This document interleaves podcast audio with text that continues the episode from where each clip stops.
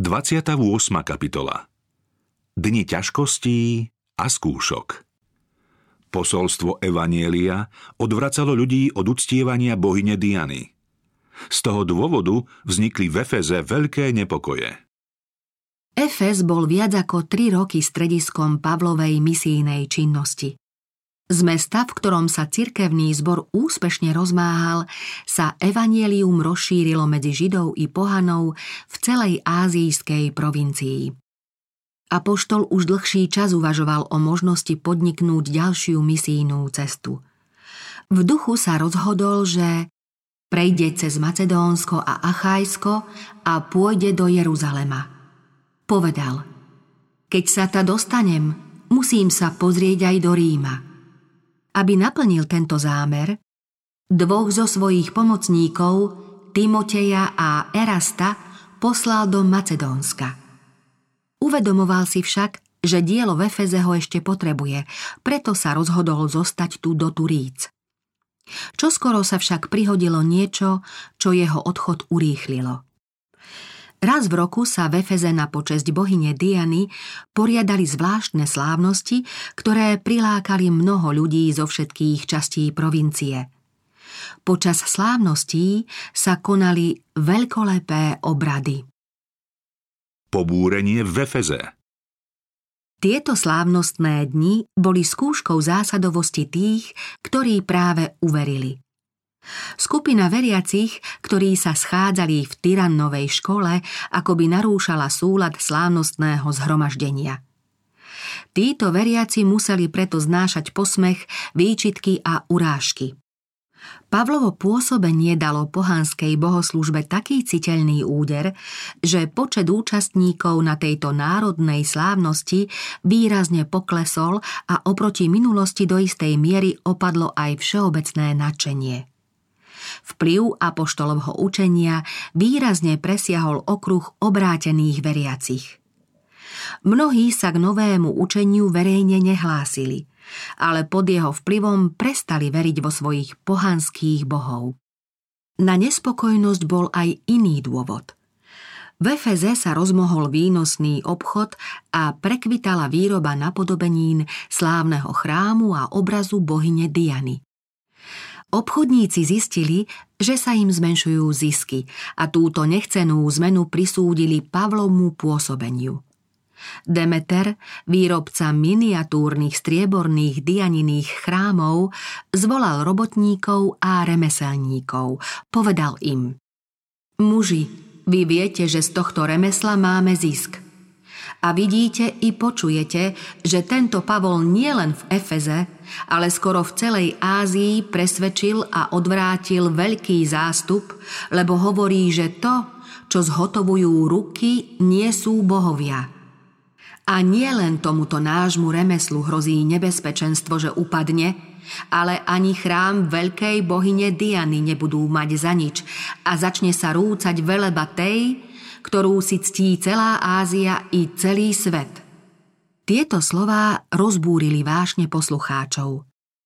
Zachvátil ich hnev a kričali: veľká je efeská Diana.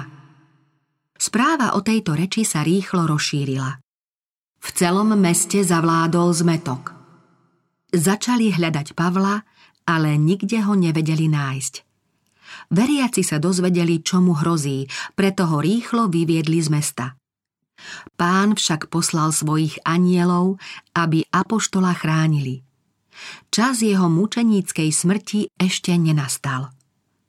Davu sa nepodarilo zajať Pavla, ktorý bol príčinou ich hnevu.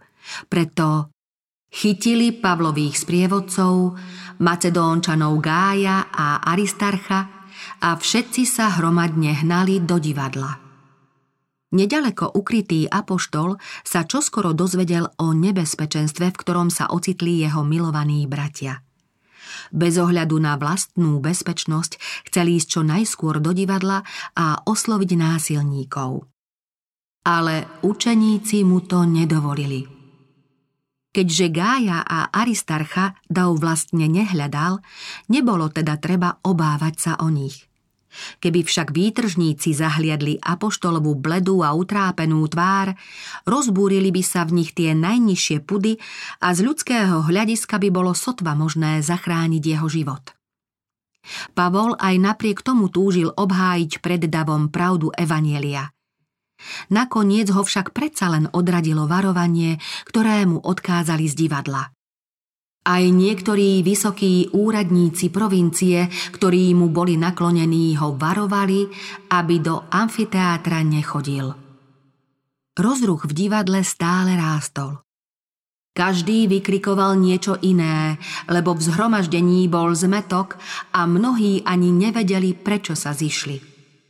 Keďže Pavol a niektorí z jeho spolupracovníkov mali židovský pôvod, Židia chceli veľmi dôrazne upozorniť, že s nimi a s jeho pôsobením nemajú nič spoločné.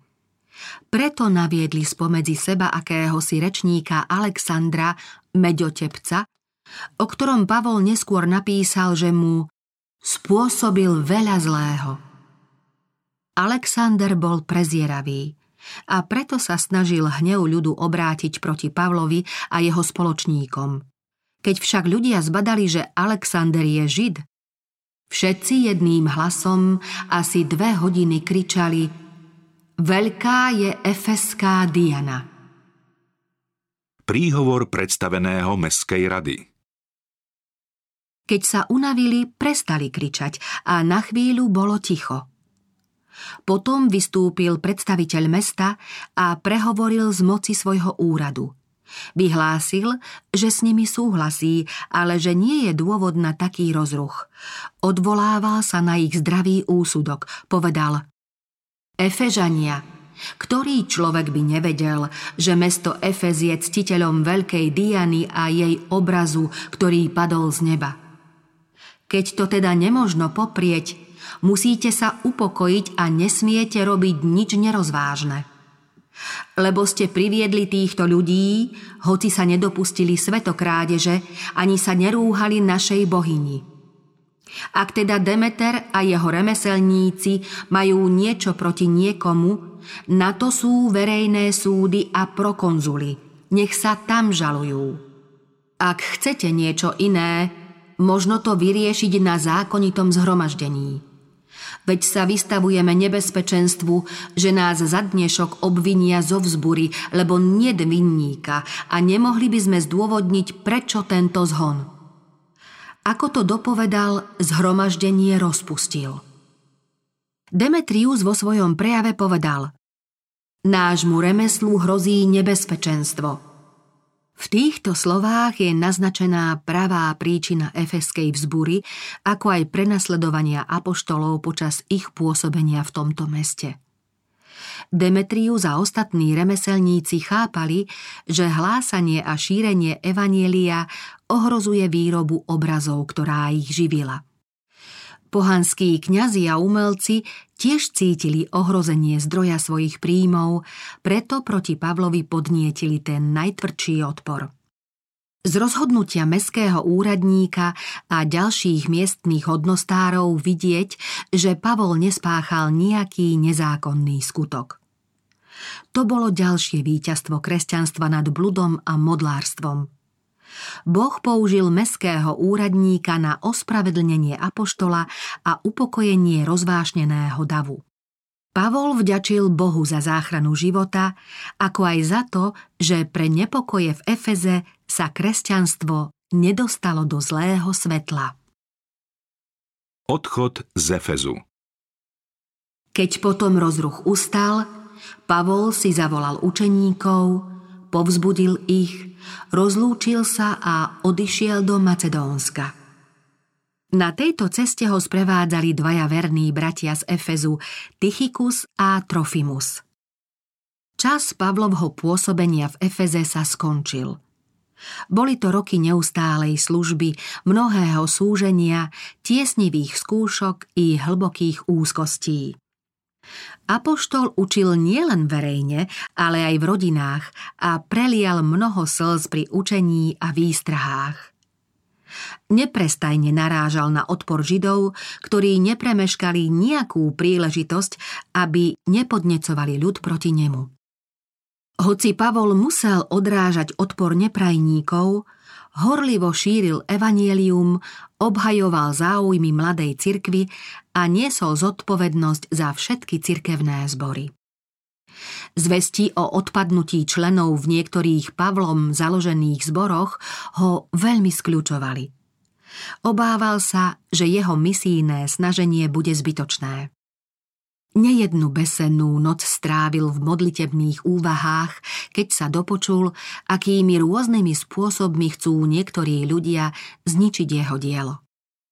Príležitostne podľa potreby písal zborom, varoval ich a napomínal, radil im a povzbudzoval ich. Aj keď mu v listoch nešlo o zverejňovanie vlastných útrap, predsa je v nich občas aj náznak jeho utrpenia, ktoré súviselo s pôsobením v Kristovom diele.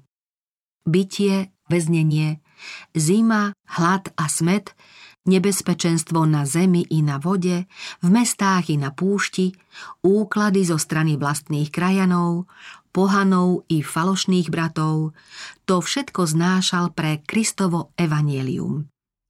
Ohovárali ho a ponižovali.